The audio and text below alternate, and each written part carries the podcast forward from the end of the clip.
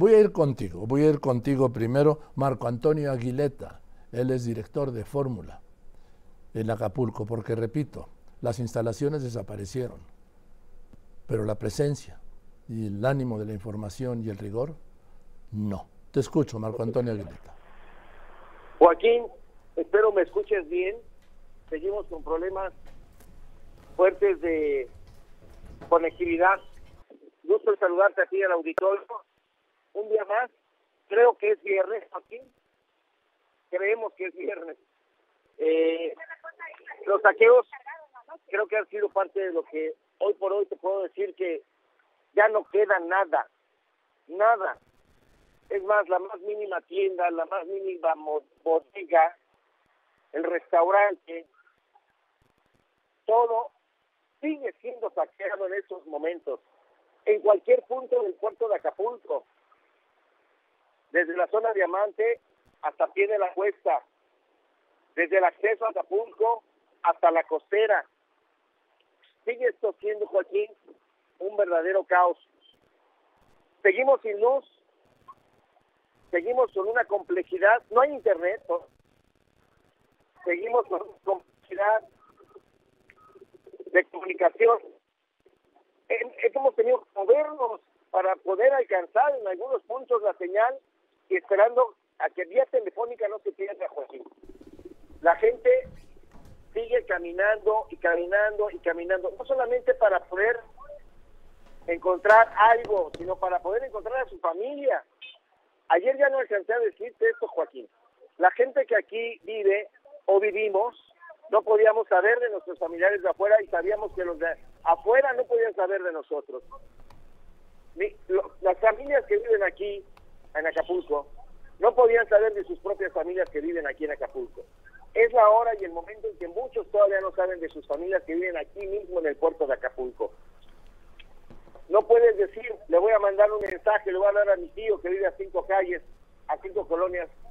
No se puede, no hay nada. La gente ha tenido que caminar y caminar y caminar buscando a su familia. Va a buscar a una familia, se la encuentra y ahí tiene que buscar ir a caminar y a caminar y a caminar a buscar al papá, a la mamá, al hijo, a la esposa, al esposo. Una situación que se sigue dando, Joaquín, en búsqueda de todo, de todo lo que te permita. Algo importante, se han ido liberando ya las realidades, las avenidas, las calles, poco a poco entre la ciudadanía y el AD eh, y el DN3 del ejército Joaquín ha ido liberando las realidades para poder transitar lo bueno. Lo malo es que la gente pues ahora procura salir con sus vehículos para trasladarse de un lado a otro, para procurar ver a sus amigas, para procurar cargar lo que encuentra, para procurar ya salir ahorita del puerto de Acapulco. Es un caos, es un embudo. Lo que es el Boulevard Vicente Guerrero, que por carretera es el acceso principal, pasando la caseta de la venta, viniendo a la autopista del Sol, y para llegar justamente a la, al Maxitúnel. Es una situación, Joaquín, que hoy por hoy ya es caótica, porque además, pues el temor es de que al no haber gasolina, pues los que quieren escapar, literal, quieren salir, pues no quieren gastarse la poca gasolina que tengan. En una situación que sí empieza a convertirse más caótica. Eh, ¿Quién vale la pena, Joaquín, decirte que la gente, vamos a ver si podemos platicar con alguien, si me permites, Joaquín. Bueno, alguien es mucha, mucha gente la que está caminando en estos eh, momentos. Señora, ¿cuál es su nombre? ¿Cómo se llama? Es para eh, Radio Fórmula. No quiere hablar. ¿Cómo se llama usted, joven? Allá, diga, muchacha. No quieren hablar. No sé, ahora, pues no quieren hablar. Es un tema, Joaquín, de, de, saqueo mismo, pues no quieren hablar. Hay temor, por supuesto. No quieren, eh, pero bueno, vamos a hacer lo, lo posible para tener pues más testimonios. Señora, ¿cómo está? ¿Cómo se llama? Aquí, nada más queremos saber es para Joaquín López Dóriga, ¿cómo la está pasando? Mal, pues. ¿Qué, ha hecho? ¿Ha podido dormir? Ay, pregúntale. ¿Ha podido dormir, amigo? No, señor. No, tenemos luz, no tenemos agua, no tenemos nada. ¿Y dónde, dónde ha dormido? Es una vergüenza de gobierno que tenemos, la verdad. Con eso te digo todo. ¿Dónde ha dormido, señor? No en mi casa, pero no tenemos luz, se dañó todas las cosas que tenemos y la verdad, eso es una tristeza. hemos visto un participante del gobierno que estén trabajando. ¿Ya supo, usted sabe de su familia? ¿Tiene sus familiares en Acapulco? Ya, algunos que otros sí, ya, pero demás. ¿Los demás? No ha podido saber de nadie más de ellos. No hay señal. No hay nada. ¿Confía usted en que pronto se dé por lo menos la luz para evitar la inseguridad? Pues sí, es lo que queremos ahorita la luz principalmente y el agua, que la verdad no hay nada, no hay comida, no hay nada, no hay trabajo, todo se dañado. Tengo mis carros dañados, se me llenó de agua, no, No puedo, puede mover. no me puedo mover, la verdad. Señor, que esté muy bien. Y ahora está la presidenta que tenemos, la gobernadora que tenemos, o gobernador como sea. No, ha- no he hecho un acto de presencia aquí para nada. Vamos a estar pendientes, señor. Le agradezco mucho. Le agradezco mucho. A ver, Eh, pues permíteme, eh, permíteme un ¿qué te momento, permíteme un momento, Marco Antonio Aguileta. Eh, vuelvo contigo, Marco Antonio Aguileta. Joaquín, eh, de nuevo, de nueva cuenta aquí, yo yo me moví un poco más afuera. Estoy, eh, te decía, en el Boulevard Vicente Guerrero, en el acceso hacia el carretero hacia Acapulco después de la venta, poco antes del Maxi Túnel. Eh, ayer incluso crucé el Maxi Túnel un par de veces. Está, es gratuito, no tiene luz, está oscuro. Si mal no recuerdo, son como tres kilómetros de túnel. A oscuras, la gente caminando, Joaquín, con sus compras, con cosas del saqueo, vamos, caminando, caminando con, con carritos, con inventos de carritos, con inventos de avalanchas, con inventos de todo lo que sea para poder jalar lo que pudiera, caminando por el maxitúnel, arriesgando su vida. Intentaban cruzar, o hacían cruzar justamente para dirigirse hacia la costera Miguel eh, Alemán.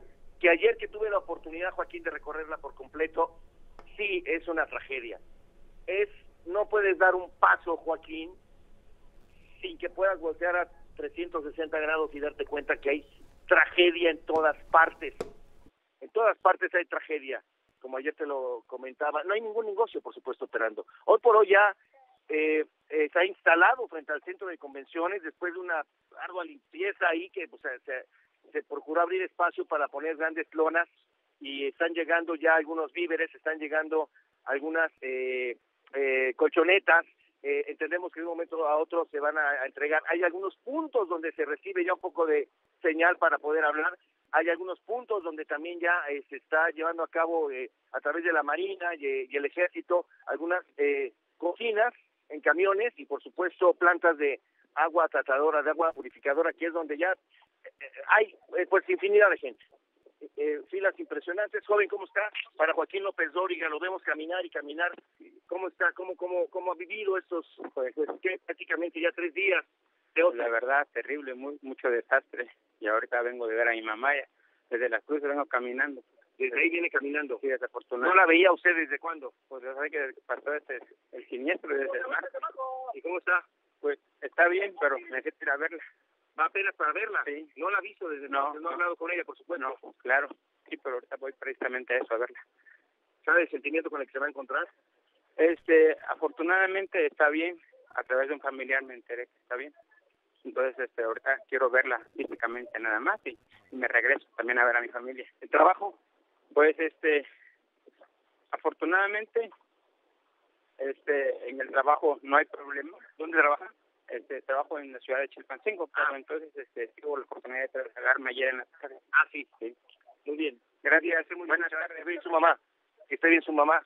Eh, en Chilpancingo, afortunadamente, Joaquín, me reportan que pues no hubo daños. En realidad está eh, Chilpancingo, una ciudad que nada más se vio, re- resultó con fuertes vientos, que están operando, hay gasolina, hay normal, una vida eh, normal. Venga a entrevistar aquí una familia para, para Joaquín López Dóriga, señor. ¿Cuál es su nombre?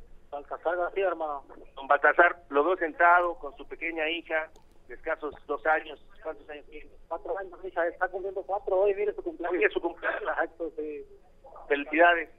Un huracán en la noche, ¿Y cómo la pasó? ¿Cómo la pasaron el pasado martes no, la noche? no dormimos mucho bien, todo que no se había visto nunca más aquí en Acapulco. La verdad se perdió, es algo triste para nosotros, porque mire cómo andamos recogiendo cosas para poder comer, poder salir, porque va, va a tardar esto.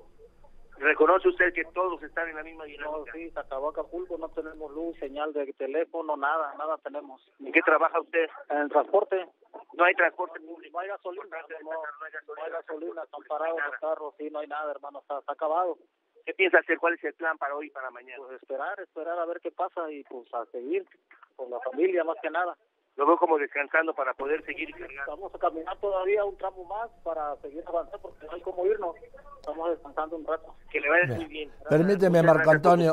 Marco Antonio, permíteme un momento.